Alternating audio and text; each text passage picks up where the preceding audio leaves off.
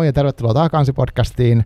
Erikoisjakso. Me ollaan tota, mun vieraan kanssa täällä Helsingin kirjamessuilla. Me ollaan tämmöisessä jossain loossissa täällä niin kuin pressihuoneen takana käytävällä ja tota, piti etsiä siis rauhallinen paikka. Ensin mun idea on, että me oltaisiin tehty tämä kirjasomen jossain siellä pisteen lähellä, mutta siellä ei ole tarpeeksi niin rauhallista ollut. Ja, ja tota, mm, mutta mulla on siis vieraana Mari Leminen, äh, ihminen tämmöisen 1001 kirjaa blogin ja Instagramin takana. Tervetuloa Mari. Kiitos paljon, kiva olla täällä.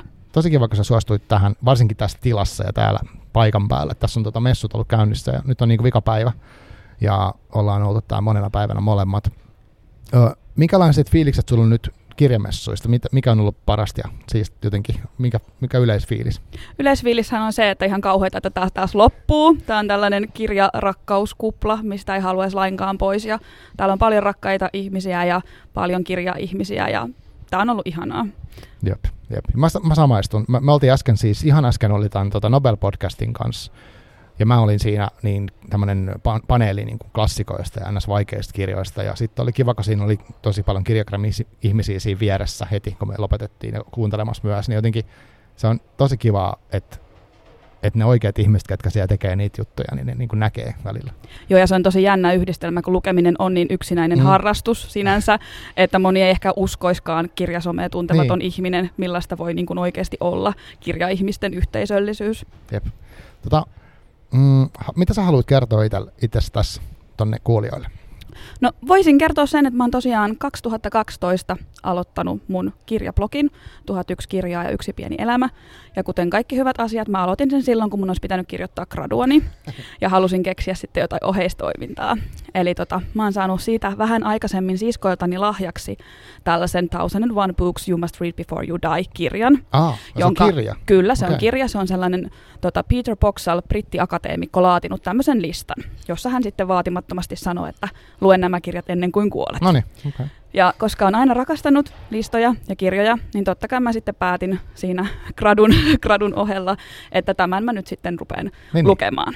Ja sitten mä huomasin pian, että mulla rupeaa menemään ne asiat ohi, ja kun mä luen niitä kirjoja paljon, ja sitten mä totesin, että mun pitää perustaa se blogi. Niin just. Ja niin, sitten, voit myöhemmin palatakin. Kyllä, vai? kyllä. Mm-hmm. Mulle jää niin kuin jälki siitä, Joo. että mitä mä ajattelin niistä kirjoista. Ja sitten 2018 tulin myös Instagramiin ja sinne sitten perustin 1001 kirjaa nimisen tilini. Ja siihen, siihen painopiste nyt sitten on siirtynyt sinne päin. Mutta 325 kirjaa on tällä hetkellä listalta luettuna ja voisi sanoa, että mä oon niin Instagramissa erikoistunut klassikoihin. Joo. Eli mä puhun niistä paljon, mä haluan aina puolustaa niitä ja keskustella niistä. Se on hienoa, koska tota, nyt me puhuttiin just ennen kuin aloitettiin äänittää, että esimerkiksi jos joku sanoo sanan kirjagram, niin se herättää eri ihmisillä tulee sitten erilainen mielikuva. Ja todennäköisesti se mielikuva ei ole ikään kuin kaiken kattava. Että se voi olla vaikka semmoinen, että okei, siellä puhutaan vain uusista kirjoista, siellä puhutaan vain fantasiasta, siellä puhutaan vain bla bla bla. Niin mikään näistä väitteistä ei ole totta. Ei todellakaan, että kirjakramista löytyy niin kuin jokaiselle oma nurkkansa ja kirjakramissa jokainen saa tehdä asiaa ihan just sillä tavalla, kun haluaa. Aivan. Ja just mä oon nyt monelle sanonut, että kirjakramissa jokainen saa olla oman lukijuutensa asiantuntija. Musta on hyvin sanottu ja se, se niinku, mm, no me vaan palaa siihenkin myöhemmin tuohon, niinku, että mitä kaikkea tuosta voi ajatella. Mä, mä tota, olen tutustunut sun postauksiin. Mä en muista milloin mä oon seurata mitään tämmöisiä niin vuosilukuja. Mä muistan, me tavattiinko me äh, vuosi sitten kirjamessuilta jotenkin sen yhteydessä tuli puheeksi, että olisipa kiva, jos tulisit niin kuin, kertoa tästä sun lukuprojektista. Tai... Vai olikohan se niin, että joku ehdotti, ehdotti jossain sun postauksessa, niin että muuta. pitäisi no, kutsua Mari puhumaan? Niin oli, ja sitten sä olit, no kyllä mä voin tulla. Ja sit, mutta tässä on mennyt vuosi, että mä olen, tai mä oon saanut aikaiseksi tämän niin kuin ehdotuksen ja näin, niin, mutta nyt me ollaan tässä, mikä on tosi siistiä.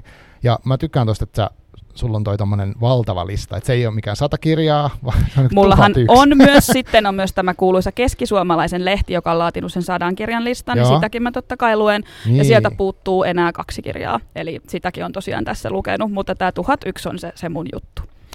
Tu- mutta tosta ihan to- tosi randomisti mieleen tämmöinen yksi skifi-novelli, missä tota, uh, semmoinen joku munkkiporukka yrittää niinku löytää jotkut kirjaan yhdistelmä, mikä niinku heidän uskonnossaan tai vastaavassa niin kuin kirjoittaa auki jonkun niiden jumaluuden nimen. Oletko lukenut En ole, mutta no, kuulostaa ihanalta. Niin, mutta okei, mutta sik, sikko tavallaan siinä on se ongelma, että sikko se, ne saa sen, niin ennustus kertoo, että maailma loppuu.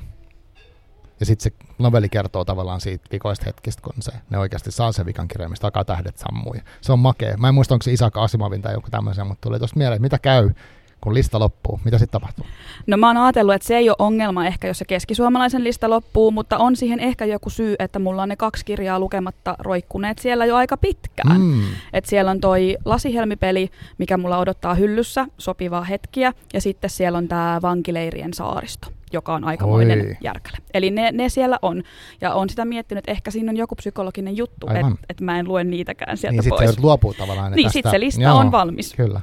Mutta tämä 1001 on vielä vähän keskellä. Että Se on, joo. joo.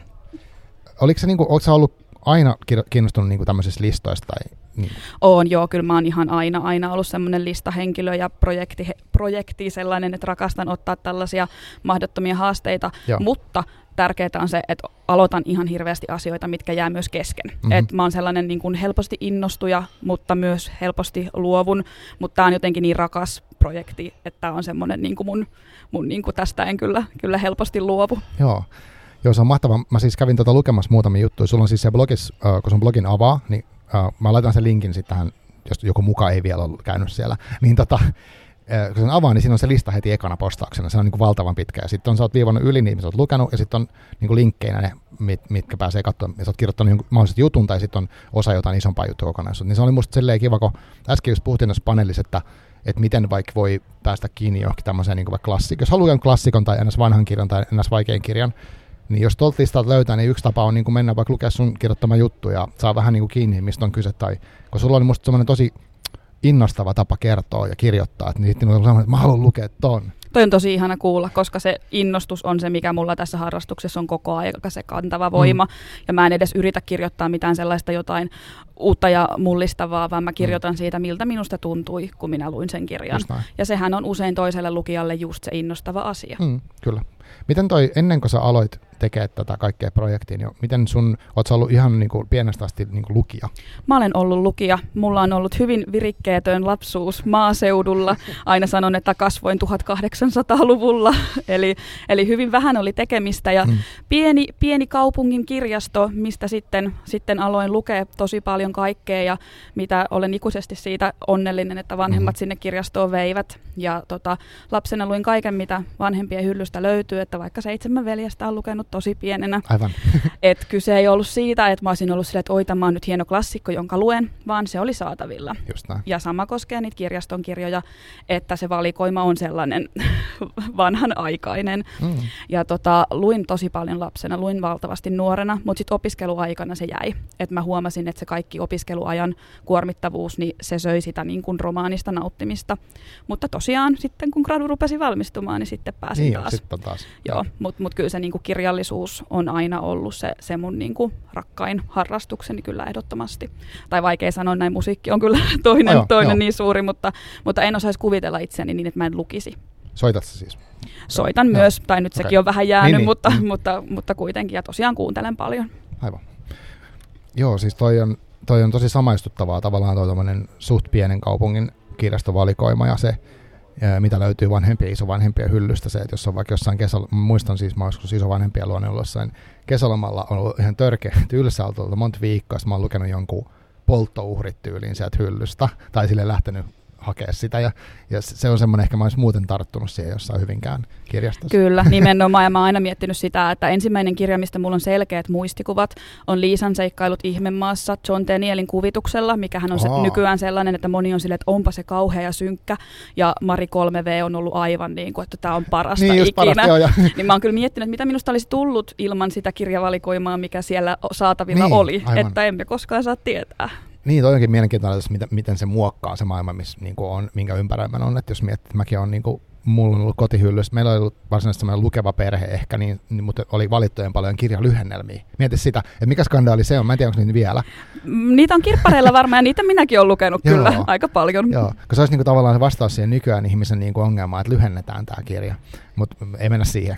Joo, ehkä ei mennä. Ne ei ole ehkä niitä klassikoita, mistä Joo, haluamme keskustella kyllä. tänään. Miten tota, sitten vielä listat on tärkeä ja tapa niin kuin jäsentää asioita. Mä, kanssa, mä voisin, jos äänityksen jälkeen haluat nähdä, niin mä voin näyttää mun tämän Takakansi-podcastin Trellon, missä on kaikki asiat, mitä tähän linkit, jos on hälytään. Mutta sitten haasteet, onko sä, niin kuin, tykkäätkö haastaa itse? Kyllä, ehdottomasti tykkään. Ja tämä on myös mun lempiaihe silleen, että sitten kun välillä kuulee myös sitä, että lukemisen pitää olla sellaista rentouttavaa ja Joo. kivaa, niin mä aina sanon myös sitä, että aika moni harrastus on haasteellista ja esimerkiksi niin kuin liikkumisessa monella on silleen, että haluaa haastaa itseään, mm, haluaa kehittyä, mm, niin mä aina mietin sitä, että miksi lukemisen pitäisi olla siinä poikkeus. Että kyllä mä niin kuin, olen ihminen, joka usein mietin, että miksi mä teen tämänkin, kun voisin päästä helpommalla, mm. mutta kyllä mä niin kuin, nykyään nautin ihan hirveästi siitä, että esimerkiksi suostuu tänne podcast-vieraaksi niin. tulemaan, vaikka ei ehkä niin kuin mukavuusalueella olekaan. Onko tämä sulle niin kuin haastava tilanne? Tai? Mm, no ehkä se ei nykyään enää ole mm. niinkään, mutta kyllä mä sanoisin, että niin kuin muutama vuosi sitten niin olisin kyllä ollut aivan kauhusta kankea. Hauskaa. No niin. Joo, siis mä tykkään myös tuosta ajatuksesta. Mä mietin, että se, sitä urheilu- tai liikuntavertaus on ihan mielenkiintoinen, tai mikä tahansa harrastus, kun monessa harrastuksessa kuitenkin idea on tavallaan se, että okei, siellä ollaan yhdessä, jotenkin ehkä muiden kanssa, mutta tosi monessa opetellaan jotain. Ja aina jonkun opetteleminen on vähän sellaista aluksi, että no en mä varmaan pysty opettelemaan vaikka ratsastaa tai miakkailemaan tai, tai jotain potkaisee jotain tai mitä ikinä joukkuepeliä, niin tota, sitten siinä tulee kuitenkin se oppiminen. Ja siinä kun katsoo taaksepäin, että vaikka vertaa itseänsä, no hei mäkin olin joskus peruskurssilla, niin tavallaan sehän on mieletöntä, että on niinku, sä oot niinku muuttunut ihmisenä periaatteessa. Kyllä, ja se on jotenkin ihana sitten huomata sitä, että mitä kaikkea on niinku tapahtunut, mm. kun on uskaltanut heittäytyä siihen mukaan. Joo, joo, siis mä tykkään myös haasteista. Mä oon, se, miten mä ajaudun itse klassikoihin, niin 2014 muistaakseni mä olin tuolla avaamisyliopistossa ja sitten mä jotenkin, siellä oli semmoinen tyyppi, joka puhui niin sivistyksestä niin hauskasti, tosi kivasti. Ja sitten mä ajaudun hankkimaan semmoisen sivistyksen käsikirjallimisen kirjan, mitä suosittelen lämpimästi. Siinä on hyvä kirjallisuusosuus. Tosi innostava tyyli kirjoittaa klassikoista. Sitten mä ajattelin, okei, okay, no mä menen tämmöisen klassikkohaasteen. Mä, tänä vuonna mä luen sikana länkkäriklassikoita jostain vaan listalta. Ja se oli ihan älyttömän siisti reissu. Ja nyt musta tuntuu, että niinku se kannattaa tosi, tosissaan tehdä myös siksi, että mä voin jostain niistä puhua sunkaan täällä. Mahtavaa. Joo. tota, niin, no toi selittää toi sun tausta tavallaan se, että miksi sä saatat arvostaa klassikkoa, koska se ei, se ei ollut mikään outo juttu. Joo, ja toi on mun mielestä kans yksi lempiaiheista, niin se, että moni on mulle Instagramissa sanonut, siis valtavan moni ihminen tullut kertomaan, että ai jaa, että mä en ole yhtään ikinä ajatellut, että klassikot voi olla muutakin kuin se Dostojevski tai mm, Sinuhe. Just näin. Eli, eli just se, että Astrid Lindgren on mieletön klassikko, mm. Tuve Janssonin kirjat ja lähtien jostain, siis kyllähän puppekirjaakin voi kutsua nykyään klassikkokirjaksi mm, jo. Niin. Että se just, että klassikoihin liittyy just tällaista. Ja just vähän sellainen, usein se tuntuu myös siltä, että niihin liitetään semmoisia elitistisiä käsit- käsityksiä ja, ja muuta semmoista, että se niin kun, mm. käsitys niistä usein on semmoinen, että se ei oikeasti mun mielestä, niin kuin klassikot ovat usein aika väärin ymmärrettyjä. Niin, totta, totta. Onko sulla joku teoria siitä, että mistä, niin kuin, mistä tulee se semmoinen tosi pölyinen, tylsä, semmoinen niin kuin ankee mielikuva? No se kyllä voi olla, että se on aika paljon siitä, miten klassikoista yleisesti puhutaan, miten niistä opetetaan, miten niistä, niistä niin kuin kouluissakin puhutaan. Ja esimerkiksi mähän rakastan John Steinbeckia yli kaiken, jokainen minut tunteva tietää, kuinka minä häntä rakastan, mutta mä oon edelleen sitä mieltä, että on ihan tyhmää laittaa niin kuin nuorille helmi luettavaksi. Mm. Vaikka se on lyhyt, niin se ei ole ehkä sellainen, että se niin kuin olisi sellainen niin kuin portti klassikko rakkauteen monilla, että se on upea, upea romaani, mutta mun mielestä niin kun, mm. siinä voisi vähän miettiä myös sitä, että miten, miten niitä tosiaan sitten niin kun esitellään klassikoita Kyllä. uusille lukijoille. Niinpä, niinpä. Tuosta Steinbeckin rakastamisesta, niin onko sulle muodostunut tässä nyt esimerkiksi haasteen myötä, tai mitkä on sulle semmoisia erityisen rakkaita klassikkokirjailijoita esimerkiksi tai kirjoja? Mullahan oli se, kun mä rupesin tätä listaa käymään läpi, niin mä olin silloin jo lukenut 50 kirjaa siltä listalta. Oh, ja just oh. vaikka tämä Liisan seikkailut Ihmemaassa ja Peilimaassa on sellainen, mutta sitten listaprojektin aikana on lukenut Viktor Hukon kurjat, joka on ihan, ihan mahtava. Jep, ja, niin ja, ja sitten tota, tosiaan täytyy vielä mainita Steinbeckin Edenistä itään oli mulla semmoinen, että mä luin sen nuorena ja mä mm. ahmin sitä ja okay. se oli ihan mieletön. Mutta sitten semmoisia ehkä vähän niinku tuntemattomampia haluan mainita äh, Catherine Mansfieldin, joka on uusiseelantilainen modernisti ja hän on sellainen, että hän kuoli hyvin nuorena ja Virginia Woolf jumaloi häntä ja, ja niin kuin aina halusi mainita, miten loistava Catherine Mansfield on, mm. niin hänellä on semmoinen novellikokoelma kuin Puutarhakutsut, joka on tässä listalla. Puutarhakutsut? Niin, joo, Mansfieldin haluan aina nostaa. Mä laitan siitä ylös. Joo, hyvä. ja sitten toinen sellainen, minkä voisin mainita, on Doris Lessingin Ruoholaulaa, niin se on aivan, aivan mieletön romaani myös. Ja sitten, no se nyt on sellainen varmaan useammille tuttu, mutta Daphne du Maurierin Rebecca on semmoinen kirja, mikä on ollut niin kuin aikansa tämmöinen viihdekirja, bestseller, Aivan. mitä niin kuin voisi ajatella, mm. että jos nyt olisi kirjamessut, niin nyt täällä voisi olla, jos silloin olisi kirjamessut, niin siellä voisi olla Dumorier kertomassa Rebekasta. Aivan. Ja, että se, se on mm. sellainen, että se on niin kuin, semmoinen, siihen on helppo tarttua ja se tunnelma on mieli, mieletön ja siitähän on sitten myös se Hitchcockin leffa, mikä monelle sitten on tuttu. Okei. Okay.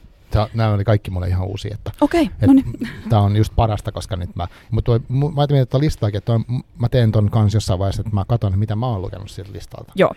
Että on tosi ja hauska. pakko vielä mainita Joo. se mun ehkä ykkönen, niin se on Pieni runotyttö, Lucy Maud Montgomeryn. Se on sellainen, mikä niin kuin oli sen sieltä, sieltä tota lapsuuteni kotikirjastosta lainasin, ja se on myös näitä elämää mullistaneita romaaneja. Aivan. Um, nyt kun sä luet uh, kirjoja niin kuin ylipäätään, niin sulla on tavallaan se lista on olemassa ollut siellä pidempään, niin onko se niin kuin semmoinen jotenkin, että sä valitset, luke- sä luet kuitenkin muutakin. Että joo. mitä mä sellaisen sun blogiin, niin sulla on vaikka mitä niin kuin Kyllä, luen, joo, mm. luen paljon kaikkea muutakin, että on semmoinen, mikä niin kuin etenee siinä sivussa. Niin justi, aivan. Ja joskus yhdistyy vaikka jokin helmet haasteeseen tai vastaavaa, että se on niin kuin Joo, musta on tosiaan tosi mielettömän niin kuin kiinnostavaa, että on tämmöinen pitkä projekti. Joo, musta kans. Ja mä jotenkin hahmotan ehkä siis, olen koulutukseltani geologi, niin mä jotenkin hahmotan sille ajan ehkä eri tavalla kuin moni Aa, ihminen.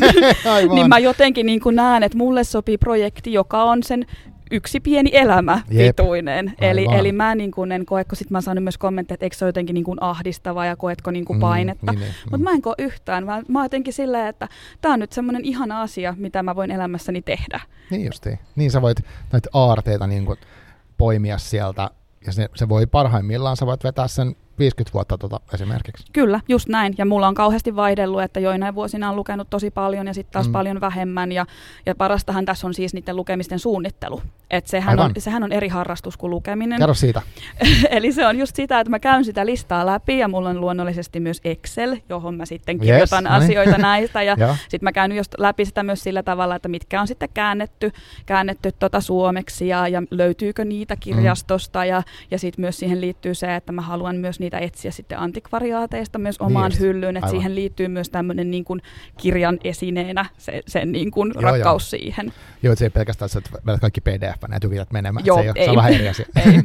joo, joo, siis mä samaistun tuohon tuommoiseen, niin kuin, että et se kirja esineenä on tärkeä, sitä haluaa niin kuin fiilistellä, vaikka sitä ehkä välttämättä heti ainakaan lukisi. Ja sä varmaan tiedät tämän niin kuin ihmisenä, että saat hankkia paljonkin kirjoja ja sitten osa niistä tulee joskus luettua. Kyllä, ja mun mielestä semmoinen kaikki syyllisyys siitä, että ostin tämän kirjan messuilta kymmenen vuotta sitten, enkä ole vieläkään mm. lukenut, niin siitä on ihan turha potea mitään syyllisyyttä. Että niin. se kirja voi olla onnellinen siellä hyllyssä, että niin. hän saa asua siellä. Niin kuin ei se ole mikään banaani, mikä niin kuin mätänee. Ei, ei se ei mene hukkaan, se niin. on siellä ja se odottaa. Ja mulla on usein käynyt niin, että mä oon joskus aloittanut kirjaa ja se on jäänyt kesken. Ja sitten mä joskus vuosia myöhemmin palannut siihen ja sitten mä huomaan sattumalta, että se on juuri oikea kirja siihen hetkeen Joo, jonkun sen elämäntilanteen tai jonkun takia, niin se on myös semmoista niinku koskettavaa. Että onneksi mm. mä en lukenut sitä aikaisemmin, vaan onneksi mä luin tämän just nyt. Joo, ja toi on musta hyvä näkökulma niin tuohon, jos puhutaan siitä klassikosta että klassikko on hankala, niin se, niin se ei ole totta, mutta että tavallaan, että tosi moni kirja, vaikka joku uuskin kirja voi olla semmoinen, että, että nyt tämä ei lähde,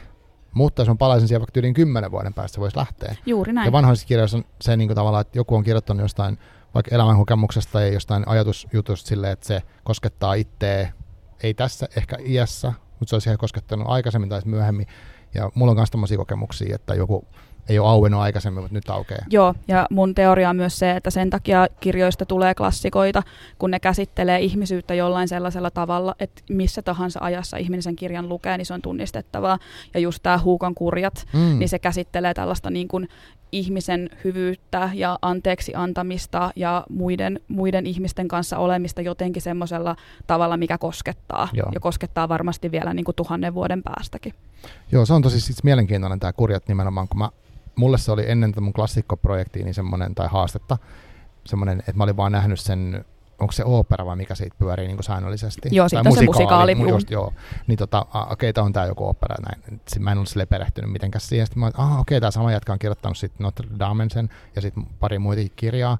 Ja sitten mä luin sen kurjat, niin mä olin, mahtava kirja. Siis se oli ihan niin kuin, siinä oli, se oli niin valtava semmoista dramaattista meininkiä ja semmoista niin kuin, isoja tunteita ja kaikki on semmoista isoa niin kuin, sinfonian tyylistä. On, se on just sellainen. Joo. Ja siinä on jotenkin sellaista, niin kuin, että siihen myös silleen, että onhan siinä nyt aika tylsiäkin kohtia, joo, mutta se on myös semmoinen valtavan palkitseva kirja ihan niin kuin sen juonen myötä joo, myös. Kyllä, kyllä. Joo, joo, siis se oli semmoinen, tavallaan tosi semmoinen romanttinenkin monelta. On, on. Siinähän on ihana, ihana rakkaustarina joo, myös. Joo, että se, se niin tavallaan, että, että se voisi olla periaatteessa tämän ajan kirja teemoiltansa, ja sitten siinä oli myös sitä luokkayhteiskuntaa, sitä äärimmäistä köyhyyttä ja kyllä, tämmöistä. Kyllä, niinpä, ja se on myös valitettavasti aihe, mikä ei, ei vanhene Joo, ei se koskaan. Ole niin Joo, ja tota, sitten mä bongasin, bongasin tänään, kun mä selailin tota sun blogia sillä silmällä, että mikä voisi olla semmoinen kirja, mikä mäkin olen lukenut siltä, että säkin olet lukenut, niin yksi, mikä on mun ihan ykkössuosikkei ja semmoisia mikä lämmittää mun mieltä aina kun mä muistan näistä, ne on Thomas Mannin Taikavuori. Oi, jes, tämä onkin ihana puheenaihe. Taikavuorelle löytyy Instagramista omat vihaajansa. Ai jaa, okay. Mutta mähän on lukenut Mannilta ensin niin kuin Buddenbrokit, mikä on hyvin erilainen. Joo, se on semmoinen, innostuin siitä ensin tosi paljon, ja sitten mä lähdin sinne taikavuorelle kiipeämään, ja siellä oli tosi paljon tunnistettavaa siitä Buddenbrokeista, ja mä heti huomasin, että okei, tämä on kirja, mikä, mikä on tällainen niin kuin rauhallinen, ja sitä pitää lukea sillä tavalla tietyllä Joo. tavalla rauhallisesti. Mutta se oli just esimerkki kirjasta, mikä ei välttämättä siinä lukiessa vielä tuntunut mitenkään silleen mullistavalta ja mm. välillä jo miettii vähän, että okei, että no mitäköhän tässä nyt olen lopputuloksessa mieltä, mutta sitten kun sinne loppuun pääsee, niin se on upea romaani. Joo, se oli, sun blogissa oli hyvin siitä kerrottu, että se aukeaa, tai sulla au, au, auttoi se jotenkin sen sa, niin kuin sairastumiskokemuksen sairauteen liittyvät asiat ymmärtää sitä. Mulla, mulla on niin kuin sama juttu, että niin kuin lähipiirin semmoinen tietynlainen sairastumishomma on auttoi mua niin kuin pääsee ehkä vähän syvemmälle siinä kirjassa. Kyllä, ja en ole niin kuin ehkä missään romaanissa niin hienosti nähnyt, miten kuvataan sitä, ja sitten just sitä niin kuin yksin jäämistä ja semmoista niin kuin tietyssä tilassa niin kuin yksin sen asian kanssa olemista, niin se jotenkin se pysähtyneisyys siinä oli niin kuin oikeasti kyllä Joo. aivan mahtava. Joo. Ja vähän ehkä sama ilmiö mulla tuli tuossa päättymättömässä riemussa. Mm. Eli se oli myös vähän semmoinen, että mä jo pitkään mietin, että onko tässä kirjassa mitään tolkkua ja tässä ei ole niinku mitään ideaa. Mutta sitten siinä loppupuolella, kun mä niinku fyysisesti kääntelin sitä valtavaa sivumäärää, kun siellä on ne loppuviitteet, mm. niin sitten mä koin, että tämähän oli tämän kirjan juttu. Ja mä olin lopussa niinku aivan. aivan myyty, että se, niinku se järkälemäisyys ja se hitaus, kun se saadaan niinku osaksi sitä taideteosta, niin, niin se on ihan valtavan palkitseva se fiilis. Joo, se on varmaan, toi on varmaan ihan oikeasti. Mä yritin lukea sitä englanninkielisenä Kindle-versiona joskus. Out. Et se ei voi toimia tuossa, kun siinähän, okei, okay, pääsit klikkaamaan jotenkin siihen viitteeseen, mutta siitä, siitä ei saa sitä tunnelmaa millään tavalla, että se niinku, järkälettä kääntelet. Joo, ja sehän on nykyään, niin kuin Olavi Uusivirtahan luki sen äänikirjaksi Joo. myös, ja, ja varmaan se, niin kuin, se lisää sitä lähestyvy, lähest, lähestymistä, se on helpompaa, mutta mä niin kuin jotenkin itse koin niin, että tosiaan se kuului osana sitä, koska sehän on semmoinen mm, tosi niin, niin. fyysinen ja välillä tosi ällöttäväkin kirja, Aivan. niin mä niin kuin koin, että se kuului siihen fyysisyyteen. Aivan, joo. Sitten toinen kirja, mikä, mä, mikä oli siis vähän hassua ja mä, mä olin järkyt, en nyt järkyttynyt, mutta siis vähän huumorilla, mutta tota, Mulla on siis toi, mä esittelin just tuo meidän panelistan Voltairin Candiden, niin sulla oli sitten semmoinen murska-arvio sun, sun blogissa, mä, mä apua. Kun sä puhuit sitä tuolla äsken, niin mä rupesin sille etäisesti miettimään, että mä oon kyllä joskus lukenut tämän, mutta Joo. en kyllä yhtään muista, mitä mä oon siitä mahtanut kirjoittaa. Sä voit varmaan kertoa, mitä mä kirjoitin siitä. Se, se oli hyvin lyhyt ja se oli jotenkin, tää on tosi tylsä ja niin kuin, mitään sanomaton, en saanut tästä mitään irti. Joo, mutta se voisi myös olla semmoinen, että jos mä lukisin sen nyt. Niin, enkä Täst, mä, niin. Tästä on varmaan hetki aikaa ja sitten toikin on mun mielestä toisaalta niin kuin ihan älyttömän okei, että kaikista vaikka olisi miten vaikka joku muu sitä ylistäisi, niin kaikkien ei tarvitse samoista kirjoista saada mitään irti. Juuri näin. Ja sitten toisaalta musta myös niin kuin klassikoista on hirvittävän vapauttavaa kirjoittaa myös negatiivisia arvioita, joo, joo. koska niin kuin esimerkiksi kirjakramissa on se, että nykykirjailijoiden kanssa on vähän semmoinen olo, että kun he voivat sinne julkaisuun tulla, mm-hmm, ja, ja muutenkin mun lähtökohta on se, että mä en halua haukkua kirjaa, koska se kirja voi olla jollekin toiselle joo. tärkeä, vaikka minä en sitä pitäisi. Kyllä. Se on se mun lähtökohta kirjoittamisessa, mutta joissain klassikoissa on se, esimerkiksi Nuoren Werterin kärsimykset oli mun mielestä aivan hirveä, niin sen kohdalla mä niin kuin annoin palaa, ja se on mun mielestä niin kuin mm. tosi vapauttavaa, ja tiedän, että sitäkin kirjaa monet rakastavat, enkä halua nyt sanoa kenellekään, että älkää lukeko, se on oikeasti vain minun mielipiteeni, mutta se on ihan valtava vapauttavaa, kun voi välillä niin kuin antaa mennä. Mä luulen itse asiassa, uh, tämä ei ole mikä varmasti mikään originaali ajatus, mutta yksi mikä voi klassikoissa niin kuin ehkä sille alitajuisesti pelottaa on se, että kun vaikka tiedostaa, että no vaikka jos otetaan vaikka se Hugon tai Voltaire tai mikä ikinä, niin että sä tajut, että okei, tämä on silleen klassikko, tämä on nostettu tiettyyn asemaan, tästä niin kuin tuhannet ihmiset tykkää ja jotkut ymmärtäisi, on väitöskirjoja ja vaikka mitä, niin sit siitä voi tulla semmoinen paine, että mun pitää nyt jotenkin kans tykätä tai mun pitää ainakin ymmärtää sen nerous tai jotenkin tajuta sellainen niin kuin superhienolla tasolla, että mä voin nauttia siitä. Niin se voi tulla semmoisen, että eihän mä uskalla, jos ei ole vaikka semmoinen, Joo. niin toi on ehkä Joo, yksi. ton mä on monilta kanssa kuullut, että monet mm. ajattelee sen niin, että klassikkoa pitäisi jotenkin eri tavalla niin lukea. nostaa se jalustalle ja palvoa just, sitä. Just ja, tämä, joo. että se jotenkin se lähtökohta jo klassikon lukemiseen olisi jotenkin erilainen. Ja mulla tavallaan se mun listaprojektissa on ollut koko aika ihana, että mä nyt vaan niitä, että ne on kirjoja kirjojen joukossa ja mä haluan sitten myös kyseenalaistaa sitä Poksalin, että onko luettava. Mä välillä sanon, mm. että ei todellakaan ole kaikkea luettava tätä kirjaa. Joo, siis mun mielestä on sama kuin joku musa. Että et jos on joku klassikkolevy, niin mä kuuntelen jotain, niin äh, mä tykkään tästä yhtään. Ei, niin kuin, en saa mitään irti. Eikä se tarkoita, että se on, niin kuin, se on vaan mun kokemus ja se on ihan yhtä validi kuin kenen tahansa muu. Kyllä, ja silleen, että itse rakastan vaikka Deadcorea, mm. mutta kaikki eivät sitä ihme kyllä niin. rakasta. Aivan. Mutta en mä tästä henkilökohtaisesti, että he eivät sitä rakasta. Mikä on sun tota, suosikki semmonen, jos sun pitäisi mulle suositella pari semmoista intro-biisiä Deadcoresta, niin mitkä ne on? Oi apua, tää tuli nyt liian äkkiä. Tää oli vähän ihan ei ollut suunniteltu aihe, mutta rupes kiinnostaa. En kyllä nyt pysty suoraan, ei, pala- että palataan siihen. voidaan palata. Joo. Joo. Joo. Tota, mm, niin, niin toi on yksi ehkä semmoinen, että se, jalustu, se, se jalustan kokemus voi olla semmoinen, että se niinku tavallaan tulee, vaikka se ei ole mitenkään, että kukaan ei välttämättä tule sanoa sulle, että hei, että tämä on nyt semmoinen, että se on pakko tykkää tästä, vaan se on joku semmoinen, niinku, se liittyy ehkä semmoiseen häpeeseen, tai se liittyy semmoiseen niinku, jonkinlaiseen epävarmuuteen siitä, että saako mä sanoa mitään. Mutta musta on tosi hyvä asenne, että ottaa se niinku kirjana.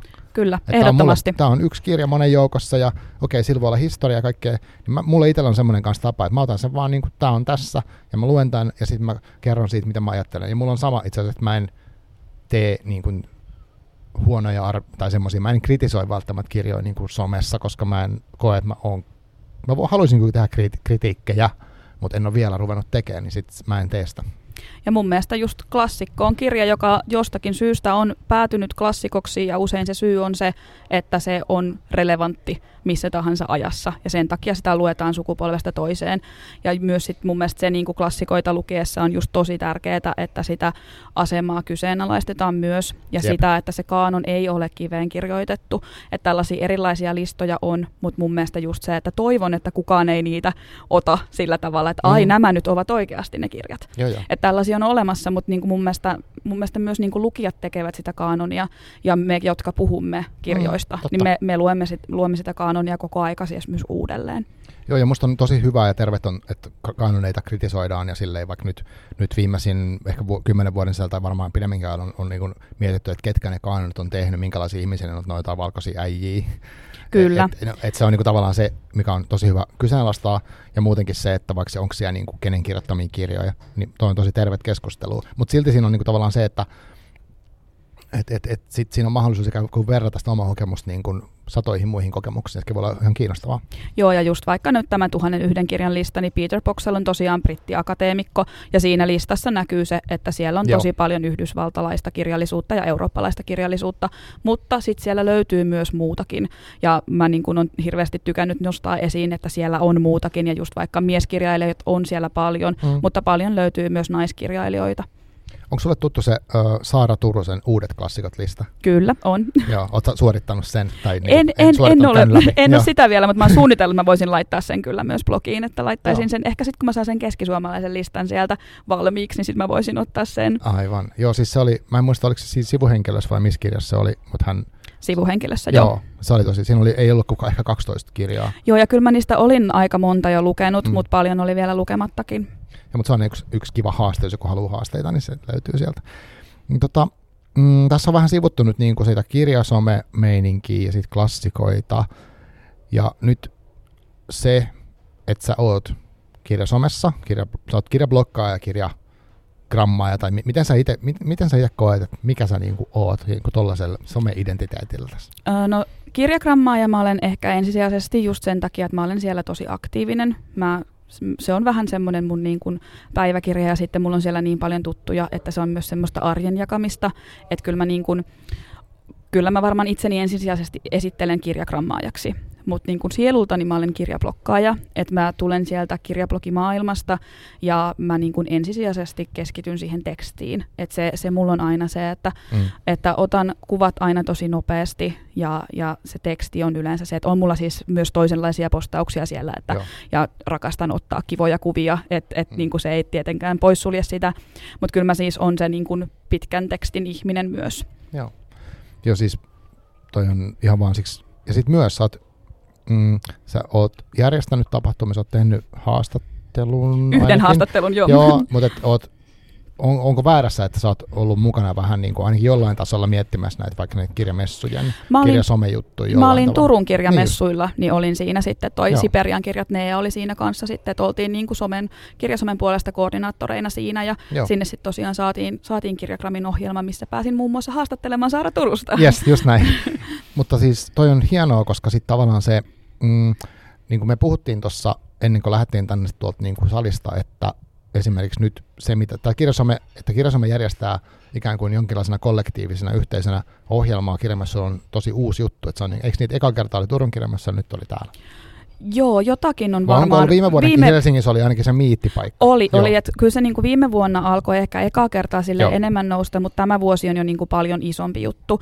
Ja kyllä niin kuin tulee sellainen ehkä suuruuden hullu olo myös, niin. että mihin tämä vielä johtaakaan. Ja, ja just ollaan tuossa muisteltu kirjablokkaajien kanssa sitä, että aikaisemmin Helsingin kirjamessuilla oli yksi huonekalukaupan osasto, missä kirjablokkaajat saivat käyttöönsä yhden sohvan, Aa, missä saivat ohikulkijoille jakaa kirjavinkkejä. Joo. Eli kyllä se, niin kuin se jotenkin henkilökohtaisesti henkisesti liikuttaa, miten, miten isoksi olemme kasvaneet ja mm. miten meidät on niin kuin huomioitu.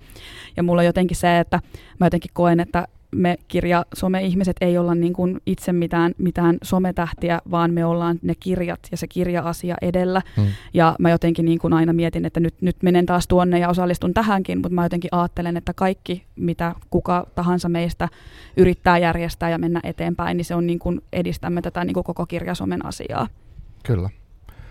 Mitä, mikä muuten sun mielestä on kirjasomen asia? Se on se, että niin kuin nähtäisi kuinka valtavan iso porukka meitä on ja kuinka valtavan tärkeitä me ollaan kirja-alalle. Se on se mun ehkä semmoinen niin kuin intohimo, että mä tässä hiljattain tein semmoisen postauksen just Instagramiin, että me kirjaintoilijat olemme tärkeitä. Kyllä. Ja se oli ihana, kun mä sain siitä myös semmoisia viestejä, että en ole tajunnutkaan ajatella tätä tältä kannalta. Niin, niinpä. Et kun helposti tulee semmoinen fiilis, että mä nyt huutelen näitä mun kirjajuttuja tänne nettiin, että mm. mahtaako kukaan niitä edes nähdä, niin kyllä se niin kun kirjagrammaajakin alkaa olla varmaan tuhansia, niin se rupeaa olemaan jo niin, kuin niin iso volyymi, että sillä mm. oikeasti on suuri merkitys. Kyllä. Niin, ja vaikkakin kyse on niin kuin tavallaan semmoisesta mm, osittain verkostossa, osittain yhteisössä, osittain semmoisesta, jotkut ihmiset on tosi paljon mukana, jotkut on vähemmän, ja sille, että se on semmoinen niin kuin, no, yhteisöllinen juttu, että se ihan ei ole niin kuin, että – keskusjohtainen tai mitään tällaista, että kukaan yksittäinen ihminen ei sano, että kirjagramma on tätä ja tätä. Ei, ja se on just mm. se juttu, mikä pitää aina niin kuin kaikkeen muistaa, että, että jokainen saa tehdä sitä ihan niin kuin haluaa, ja se on se, se jokainen siellä on ihan yhtä tärkeä osa, osa sitä kirjasomea. Tämä on tota, mulle Matias Riikonen, siis yksi suomalainen kirjailija, joka mä fanitan ihan yli kaiken, ja terveisiä Matiaksa, jos kuuntelet, en tiedä kuunteletko, mutta hän sanoi mulle, öö, mä muistan milloin hän oli vieraan, vuosi pari, pari sitten, että hänen mielestään lukijat on kaikista tärkein osa tätä koko kirjallisuutta. Ilman lukijoita niin, ei ole kirjallisuutta. Niin. Et, et se, hän niin nosti sen, ja mä olin se, että niin totta, että, että tämä kirjailija on tavallaan se tähti. Mutta hän sanoi, että hän ei halua sitä että ne on tähtiä, vaan että, että lukijat tekee sitä kirjallisuutta sillä tavalla, että he lukee, sitten he miettii sitä, se herättää ajatuksista, he ehkä jakaa muille, ja tavallaan se kaikki kas jotenkin se niin kuin rikastaa sitä koko juttua, mikä se kirja niin kuin on. Ja tosi moni kirjailija sanoo, että kun se, hän kirjoittaa sen kirjan siellä omassa yksinäisyydessä ja sitä niin kuin vapauttaa sen lukijoiden käsiin, jolloin se ei ole enää hänen, vaan se on niin kuin lukijoiden. Niin se, mun mielestä se kirja Gram ja kirja Some ja kaikki, ketkä tekee mitään tuolla niin kuin tähän liittyen, niin jotenkin tuo sitä, siis tuo on ihan mahtavaa työtä, mitä tekin teette koko aika, että sitten jaatte sitä innostusta, kokemuksia, ehkä joskus ristiriitaisia fiiliksiä, vaikka nyt me voidaan väittelee siitä kandiden loistavuudesta. Mutta siis ehkä mä luen sen uudelleen. Ei, ei, mutta eihän meidän tarvitse tykätä just samoin, mutta se, että, se, että, että se pysyy elävänä tämä niinku keskustelu. Ja voi tulla jotain niinku ristiriitoja ja kaikki, mutta se kuuluu niinku tähän juttuun. Joo, ja se vielä on pakko mainita, että just kirjasomessa siellä nousee esiin niinku hyvin erilaiset kirjat, kun nousee valtamediassa. Mm. Ja just se, että siellä on niinku jokaiselle genrelle löytyy se oma, oma fanipohja ja voi olla niinku hyvin, hyvin niinku tota, paljonkin sitten löytyä, että joku aina innostuu, että oi sä tykkäät samanlaisista kirjoista ja sitten se just tätä kautta kasvaa. Ja just se, että niinku hauska ajatella, että kun katsoo mitä, mitä Suomi ostaa, niin usein ne, ne kirjat ei välttämättä näy kirjakramissa juuri lainkaan. Niin, totta. Toi on tosi mielenkiintoista. Ja tota, se, on, se on vähän niin kuin tavallaan, että se on hirveän julkinen tapa lukea. Eli, eli tota, kaikkihan, jos on julkinen tili, niin periaatteessa kuka tahansa maailman ihminen voi tulla katsoa, että hän on lukenut tämän jutun ja se on tätä mieltä. Joo, ja olen kuullut, mm. että nykyään kuulemma myös niin kuin ulkomaalaiset kirjailijat käyttävät sitä Translate-työkalua siellä, että ei ole turvassa niin, enää aivan. siltä, että kirjoitan suomeksi, Jep. niin kukaan ei ymmärrä. Juuri näin, juuri näin. Mutta samalla se on ikään kuin, jos miettii ns. Val- perinteinen media ja tämä kirjasome, niin siitä että se on niin kaksi eri asiaa. Ja sitten ne toisaalta ne vaikuttaa toisiinsa varmasti. Ja, ja niin kuin sille, että jossain esille nouseva voimakas ilmiö voi vaikuttaa toiseen ja niin edelleen. Ja yhteisössäkin varmaan tehdään kaikkea tämmöistä. Mutta se on, niin, mä en tiedä mi- mihin tämä johtaa sitä mihinkään tämä mun niin läpinä tästä nyt, mutta sano siihen jotain vaikea sanoa. Se oli aika, se oli aika varmaan, niin kuin tultiin nyt määrit, määritellyksi koko, koko kirjasomen Joo, olemus no tässä. Niin, se on hyvä. Mutta sitten toi yhteisöllisyys on myös tosi mielenkiintoista. Säkin tuossa aluksi kummatkin taas vähän puhua, että, että on tosi kiva olla nyt täällä messuilla tänä vuonna. Varsinkin tai nyt, että siellä näkee niitä tuttuja, joita on ehkä mahdollisuus tavata niin tavallaan netin läpi jotenkin, että sieltä tulee ehkä tykkäyksiä tai joku kommentti ja välillä yksityisviestiä tai jotenkin, että, sille, että, että sulla on semmoinen niin porukka, mutta sitten sä näet livenä ne täällä, ehkä ainut kertaa vuodessa esimerkiksi. Kyllä, se on just näin ja sitten se on aina hauskaa, kun välillä on semmoisia ihmisiä, jonka kanssa on juteltu niin kuin vuosikausia mm-hmm. tiiviisti ja niin kuin koetaan, että tunnetaan toisistamme, niin kuin tiedämme tosi paljon toisistamme, mm-hmm. eikä sitten koskaan mukaan ole tavannut ja sitten niin, tulee kasvokkain semmoinen fiilis, että ai nytkö me oikeasti nähdään ensimmäistä kertaa. Totta. Joo, se on tosi outoa. Mäkin eilen tapasin yhden tota, kirjailijan, jonka tota, no hän on tuossa vierailulla ja mä oon lukenut, tehnyt semmoisen niin kuin, mikä se on, esilukutyyppisen jutun hänen kirjalleen. Ja sitten vaihdettu siitä niin kuin ajatuksia, niin oli semmoinen tosi tuttu olo. Että ihan eihän me oltu nähty niin kuin, muuta kuin somen läpi. Niin Kirjallisuus yhdistää. Kyllä, kyllä, joo. Ja tota, muistatko niin semmoista aikaa, että sä tuut vaikka ekaa kertaankin tämmöiseen, missä sä tiedät, että siellä on ehkä jotain tyyppejä jostain kirjagrammista, niin onko se ollut sille jännittävä niin aluksi niin kohdata livenä? No mä oon silloin ekoja kertoja just nähnyt vaan sitä aikaa, kun oli kirjablokkaajia, Aa. niin siitä on nyt sitten jo hetki aikaa, mutta kyllä se oli semmoinen tosi, tosi jännä. Ja kirjablogi aikana se, että se kommunikointi oli enemmänkin sitten sitä niin kuin blogien kommenttikenttäkommentointia, mm, niin. mikä on hyvin erilaista sitten taas kuin toi Instagramin yksityisviestit. Mutta kyllä se niin kuin usein on ollut semmoinen, niin kuin, ja, ja se on ehkä myös semmoinen kokemus, mikä monia meitä yhdistää, että se on hirvittävä tunne mennä sinne esittäytymään. Mm. Ja sit, siitäkin on kyllä niin kuin puhuttu, että se Aivan. helpottaa, kun tietää, että se on monille muillekin haastavaa. Just näin, just näin. Joo, voisi kuvitella sen, että tota, kun tavallaan kuitenkin sitä ei ikinä tiedä, mikä tunnelma tulee, kun menee johonkin paikkaan. Ja, ja mä oon esimerkiksi itse suht, uh, koen vaikeutta semmoisessa niin live-kohtaamisessa tietyllä tavalla, että mä oon ehkä vähän varautunut. Sa- mä saatan esittää, että en olisi, mutta niin oikeasti on. Ja arka ehkä ottaa yhteyttä. Niin tota, tässäkin ehkä se kirja-asia saattaa helpottaa, että jos vaikka menee katsotaan samaa esitystä, niin sitten voi, okei, okay, tämä on, niin kuin, me voidaan puhua siitä aiheesta. Joo, täällä on tosi helppo tavallaan se, että jos ei keksi mitään sanottavaa, niin voi aina puhua niin, kirjoista. Niin justiin, kyllä, kyllä. Tuleeko sinulle mieleen mitään semmoisia niin kuin, mm, tähän yhteisölliseen liittyviä juttuja, mitkä on ollut sulle yllättäviä tai on ollut haastavia, jotenkin semmoisia, niin kuin mitä sä et odottanut? Vaikea sanoa. Viime aikoina mä miettinyt paljon sitä, kun mä oon tosiaan saanut niin kuin läheisiä ystäviä kirjasomen kautta, kirjakramin kautta, niin sit mietin myös sitä, että miten sit myös se näyttäytyy sitten niille, joilla ei välttämättä semmoisia ei ole syntynyt. Mm. Eli sitten kun rupeaa yhteisö olemaan niin valtavan iso, että silloin 2018kin musta tuntuu, että mä tunsin kaikki, ketkä Aa. tekivät suomalaista kirjakramia, mutta nykyään se on niin iso, mm. niin sitä mä oon kyllä paljon nyt viime aikoina just miettinyt, että miten, miten tavallaan siellä sitten, jos kokee, että, että minä jään tästä muiden ystävyydestä niin kuin ulkopuolelle. Joo, aivan. Et kun se yhteisö on iso, niin se on luonnollista, että siellä syntyy. Ja sitten tosiaan niin ystävät on löytynyt sillä tavalla, että heidän kanssaan on miljoona tuntia jutellut. Niin, aivan, aivan. Että he eivät ole löytyneet sieltä postauksen kommenttikentästä. Että et jotenkin toi niin kuin, se on yllättänyt, miten nopeasti kirjagram on kasvanut. Niinpä, niinpä. Osaatko sanoa, mikä sun teoria, että miksi se on niin kuin kasvanut? Että onko se, onko se niin jotenkin, että lukeeko ihmistä enemmän vai haluaako ne puhua siitä enemmän? Vai... Niin mä oon miettinyt sitä, että onkohan Instagramin niin käyttäjämäärät myös niin kasvimäärin mm, kasvanut vai, vai mistäköhän se johtuu. Ja kyllä se varmasti vaikuttaa, kun nyt niin isommat lehdet on myös tehneet juttua kirjagramista. Ja niin ihan sille... että hei, mikä tämä Joo, mm. ja ihan silleen niin kuin viime vuosinakin vielä mun mielestä niin kuin kustantamotkin puhuivat aina vain kirjablokkaajista, mm. mikä sitten taas, jos on ihminen, joka tekee pelkästään Instagramissa, niin kirjablogit kuitenkin edelleen tarkoittaa niitä blogeja. Eli, eli tavallaan se, että nyt huomaa, että nyt on tapahtunut tämä niin kuin siirtymä, että ruvetaan tunnistamaan, mitä kirjasome nykypäivänä on.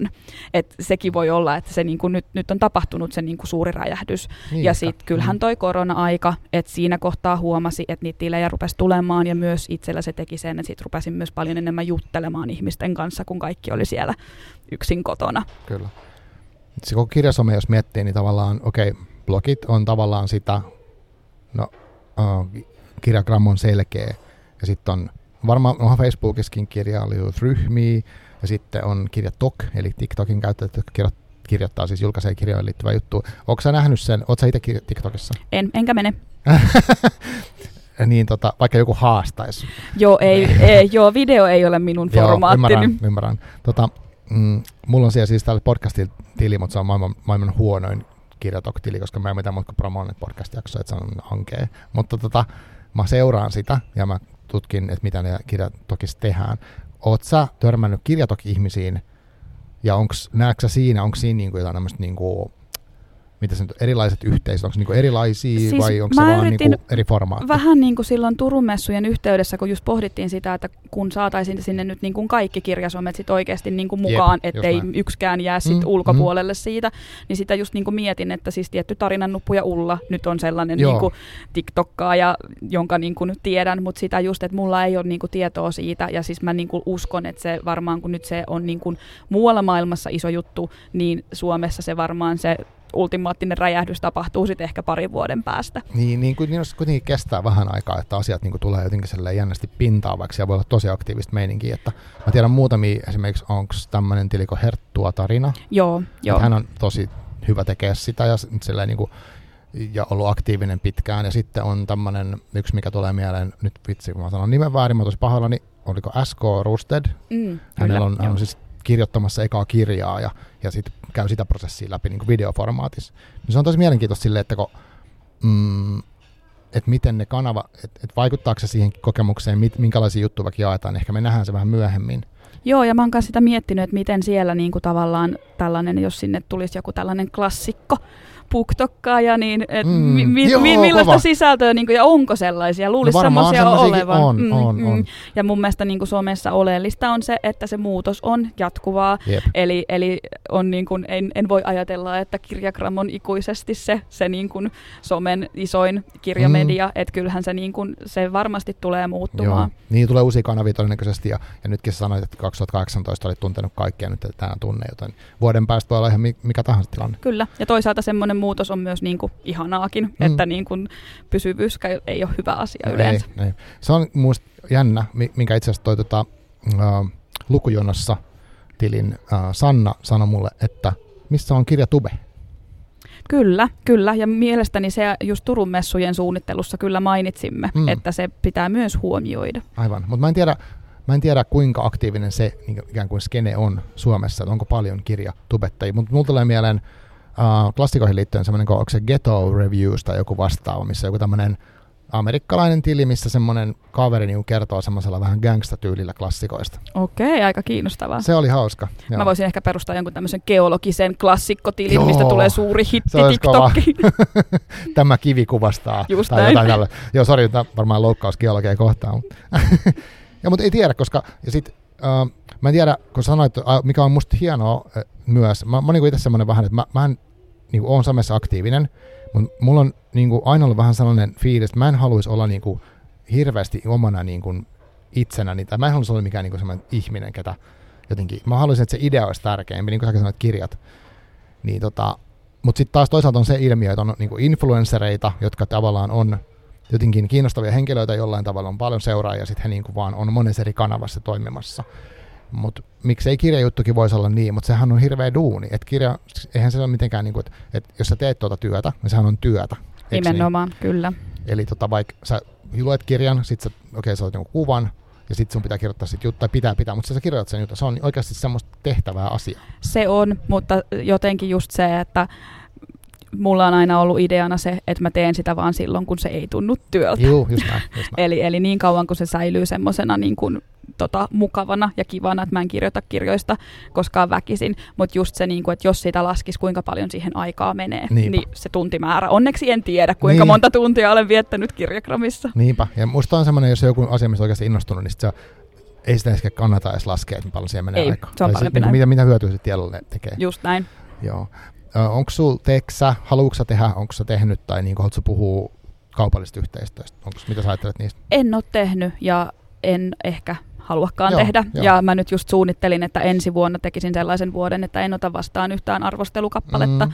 koska niin kun on, on niitä mielelläni ottanut kyllä vastaan, että hyvin vähän niitä itse pyydän ja on niitä ottanut vastaan, mutta mä jotenkin niin koen, että ne muuttavat myös harrastuksen luonnetta jollain tavalla. Ja, ja jotenkin mä ajattelen, että voisin tehdä semmoisen kokeilun ja rajauksen, että niin aina enenevissä väärin mä olen niitä ruvennut ottamaan vastaan. Että mullahan meni vuosia ennen kuin otin mm, yhtään. että jotenkin niin kuin, mä koen sen niin, että en, en ole niin tietenkään se, jokainen tekee sen niin kuin itse, mm, itse kokee, enkä koe, mm. että mun mielestä arvostelukappaleet on tärkeä asia myös kirjagramissa ehdottomasti, mutta niin kuin itse jotenkin pyrin ehkä nyt enemmän poispäin siitä. Joo, joo. Ja siis uh, toi on varmasti ihan hyvä linjaus ja mä, mä luulen, että siihenkin saattaa liittyä just joku paine, että joku lähettää sen kirjan ja sitten tulee, että no pitäisikö mun tehdä täällä jotain vai ei ja sitten jos se kummittelee koko ajan siellä hyllyssä. Juuri että tämä. Okei, okay, mä en vieläkään palannut tuohon kirjaan, mitä hän ajattelee, onko mä niin ihan perässä kaikkea tätä, niin se on se ei niin kuin lisää sitä iloa ehkä siinä välttämättä. Ei, ei, ja just se, että niin kuin, kun on sellainen lukija, että mä haluan lukea sen kirjan, kun sille on oikea hetki, Joo. niin se voi oikeasti kärsiä se lukukokemus siitä, että esimerkiksi nyt tota, lokakuun aikana olen lukenut yhden ainoan kirjan, koska on ollut niin rankkaa töissä, niin, että elämä, elämä on sellaista, että aina ei samalla tavalla ehdi harrastamaan. Joo. Tota, paineista vielä, onko se, onko, koet sä niin kuin, että tuohon sun tämänhetkisen uh, kirjasome tekemiseen liittyy jotain semmoisia niin paineita, että jos toi on, että se on selkeä, että, että vaikka ota vastaan enää noita, mutta onko jotain muuta, koet sä vaikka joskus semmoista, että että pitäisi olla aktiivinen tai pitäisi, ettei tulisi liikaa taukoa, että ihmiset unohtaa kokonaan sun olemassaolon tai, tai onko kuvat huonoita, onko tekstit, mitä kaikkea tämmöisiä Sanotaanko, että koska on viimeksi ollut semmoinen päivä, että mulla ei siellä storeissa olisi mitään ollut. Et se on aina jatkuva paine. Olen mm. maailman huonoin vastaamaan ihmisten kommentteihin mun kuvissa. Pyydän Aa. nyt julkisesti kaikilta anteeksi. Mä luen ne, mä ilahdun mm. niistä. Mä mm. ajattelen, että mä palaan siihen vähän myöhemmin ja sitten mä en välttämättä koskaan palaa. Tämä on julkinen anteeksi pyyntö kaikille. Mutta niin en, mä, en mä oikein muuten. Jotenkin just se, että mä aina kuitenkin on tehnyt sitä just itselleni, että se lähtökohta sillä blogillakin oli se, että mä haluan jättää siitä itselleni jäljen. Ja julkaisuissa mulla on välillä kyllä tosi pitkää taukoa, mutta mut en mä niinku, ja just se, että mä en halua kirjoittaa, jos musta ei siltä mm, tunnu. Mm, kyllä, kyllä. Kuulostaa niinku terveeltä suhtautumiselta. Mä itse tunnistan välillä semmoista niinku mun mielestä kipeätä niinku ajatusta, että, että mun pitäisi julkaista jotain että vaikka sanotaan mulla on vaikka podcastissa joku tauko, että mä en tee pari viikkoa jaksoa, jos mä oon vaikka kipeänä, niin sitten mä mietin, että pitäisikö mä sen someen nyt jotain. Sitten mä mietin, että miksi mä ajattelen noin. Että mitä, kelle, kelle, kelle mä niinku tavallaan tuommoista kelaan. Joo, ja kyllä niinku somessa oikeasti on jotain aika kieroutunutta. Mm. Ja kyllä se, että mä niinku välillä sitä mietin, kun käyn paljon luonnossa lenkillä ja sitten mulla on semmoinen olo, että nyt mä haluan laittaa tämän kuvan tonne, niin mä niinku pysähdyn siihen ja mietin, että miksi. Joo. Että miksi minä teen sen, että mä haluan laittaa sen tonne. Että kyllä siitä tulee joku sellainen, mm. että et kyllä se niin kuin ihmistä vähän myös sekoittaa jollain tavalla. Joo, ei siinä varmaan immuuni voi olla. Mulla se on vaan hyvä, että jos niin kuin pystyy jotenkin tiedostamaan noita, niin se on varmaan tärkeää. Mä en siis tiedä, mikä on terveyssuhtautuminen someen. Että musta tuntuu, että mä oon kamppailu sen kanssa niin kuin vuosien ajan eri lailla ja erilaisia niin ajatuksia siitä tulee ja tosi ristiriitaisia fiiliksiä herättää edelleen. Että se ei ole niin kuin neutraali missään tapauksessa.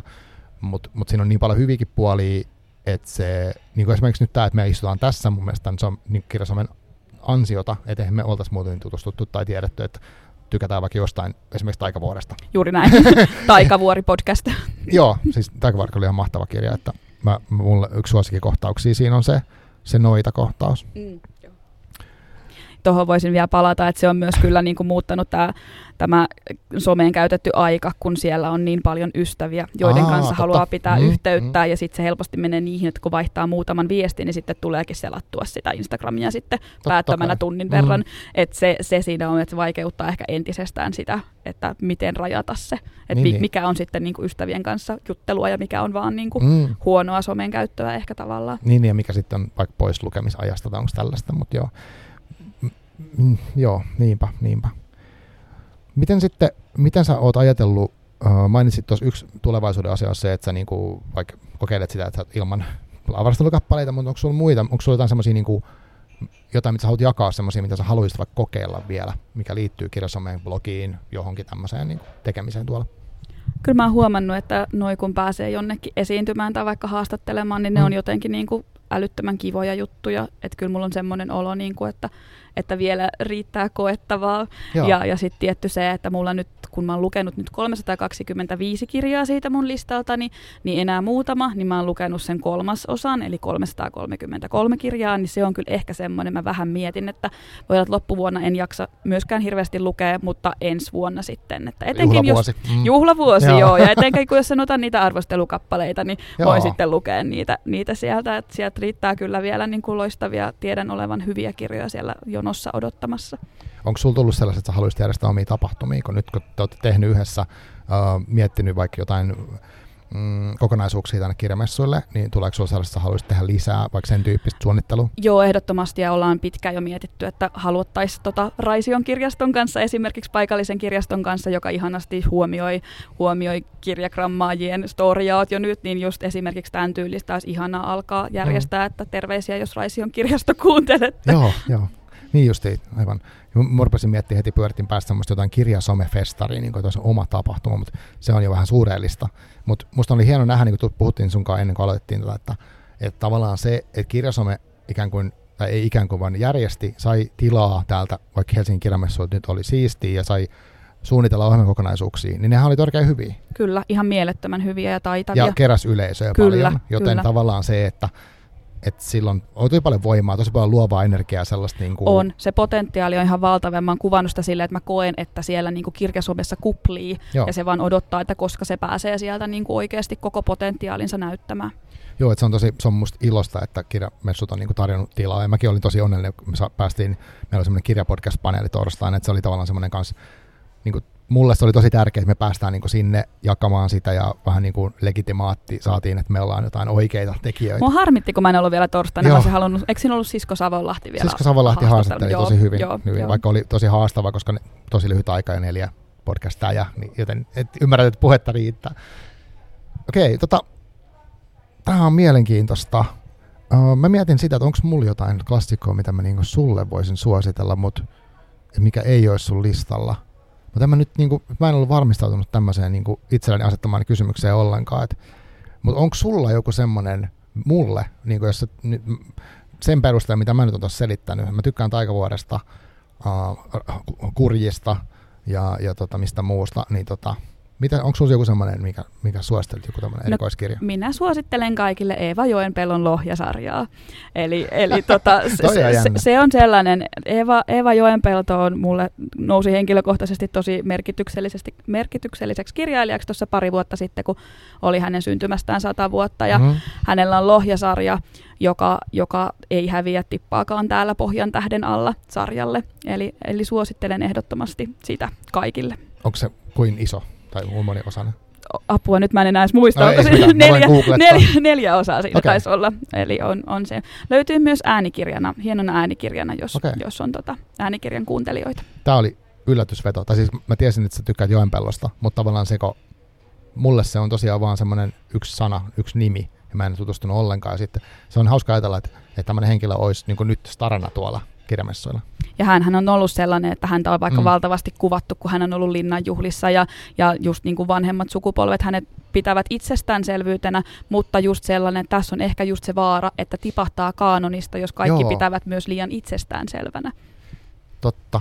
Toi on muuten jännä, siis jos miettii kaanoneita, niin vaikka joku, mä en tiedä onko musketisotarit tai tämä kuka sanoo, Dumas, onko se kaanonis? Kyllä. Mutta mut hän, mulla on sellainen käsitys, niin kuin voi olla no, vääraskin, mutta että hän ne alun perin olisi ollut niin kuin, tyyli jatkokertomuksia jossain lehdissä. Joo, on. Että on. rahasta niin kuin, teki. Ja niin- samahan niin kuin mulla on viharakkaussuhde, lähinnä vihasuhde Dickensiin, Charles Dickens, Joo. niin hän, hän, on, hän, hän, on, hän, hän on jaarittelun kuningas ja hän, hän on saanut rahaa sitä enemmän, mitä pidempiä juttuja Joo, hän just näin, kirjoittelee. Just näin. Mutta tavallaan kun nytkin me voi olla semmoista keskustelua, että, että toi on vaan tuommoista viihdettä ja kaikki antaa lukea ja niin kuin ihan tyhmää, mutta sitten jo, joku tämmöinen voi olla myöhemmässä kaanonissa. Siis täsmälleen, ja se mun mielestä on hyvä niin kuin muistaa se, että, että se mitä nykyään pidetään tämmöinen, että mieletön merkittävä klassikko, niin se on voinut olla sen oman aikansa semmoinen viihdekirja, jopa Mm. mm. semmoinen, mitä nykyään olisi silleen, että tämä on nyt vaan tämmöistä hömppää. Kyllä, kyllä, just näin.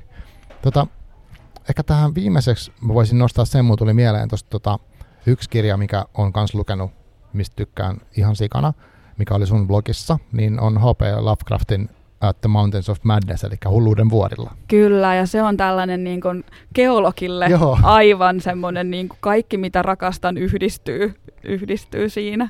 Joko siihen tyypit on siellä Antarktiksella, eikö se ole, ja sitten ne tutkii sitä ja sitten ne löytää sieltä niitä muinaisia. Ja, mutta sehän on tavallaan niin kuin aika, siinä on semmoisia kuivakoita osuuksia, semmoisia, mitkä varmaan aukeaa geologille enemmän kuin perustyyppi. Miten niin kuivakoita? Parasta siinä. Jep. Mutta just se on niinku rauhallista temponen siellä mennään ja ne tutkijat tutkii ja tosissaan kelailee ja miettii niitä. Joo, semmosia- ja just hyvä esimerkki siitä, että mulle yleensä kaikkein tärkeimmät kirjat on semmosia, että niissä pääasia on se tunnelma. Joo. Ja enhän mä niinku muista kauhean hyvin, mitä kirjoissa yleensä tapahtuu, ja mulla mm. menee hahmot yleensä aivan ohi, mutta mä muistan, miltä minusta tuntui, kun mä luin sitä kirjaa. Ihan siis sama. En mäkään taikavuodessa muista paljon, enkä myöskään tuosta, mutta mä muistan fiiliksen ja se on tosi tärkeä. Okei. Okay. Tota, mä kiitän. Tuo oli tosi kiinnostavaa. Musta tuntuu, että mä en, must, mulla oli semmoinen olo tässä, niin kuin, että mä en välttämättä ole niin kuin, mitenkään parhaimmillani tässä niin kuin, kysymään yhtään mitään, koska tässä on nyt viimeinen messupäivä. Ja, mutta tää oli tosi kivaa. Mulla oli Tätä hyvä olisi- fiilis. Tätä olisi voinut jatkaa niin kuin monta tuntia. Niin, että jotenkin, että vähän, vähän päästiin alkuun ja ehkä me otetaan uusiksi. Ja nyt tietenkin, kun sit sä vaikka luet sen 333, niin vähän voidaan sitten jutella siitä tai Joo, whatever. ehdottomasti. Et- tai et- et- 666. Niin, joo, koska, todellakin. Sitten on se deadcore soimassa. ja näin. Kyllä. Tota, mm, onko sulla joku, haluatko jonkun loppukaneetin sanoa, haluatko sanoa, lähetä terveisiä, onko sulla jotain semmoista, mitä haluat vielä loppuun heittää? Terveisiä, joo. Äh, siis haluan sanoa, että, että klassikoita kannattaa lukea ja muistaa niitä myös kyseenalaistaa ja olla ennakkoluuloton. Kiitos. Mä kiitän sua, että tulit ja kiitän sua, että sä teet tota kirjallisuustyötä ja että sä kirjoitat niin innostavasti ja tota, jotenkin oot myös mukana tekemässä tuota toimintaa, koska se on ihan sika tärkeää. Kiitos paljon. Kiitos paljon, tämä oli kiva. Yes, no niin. Moi kaikille, palataan ja kaikkea hyvää. Moi.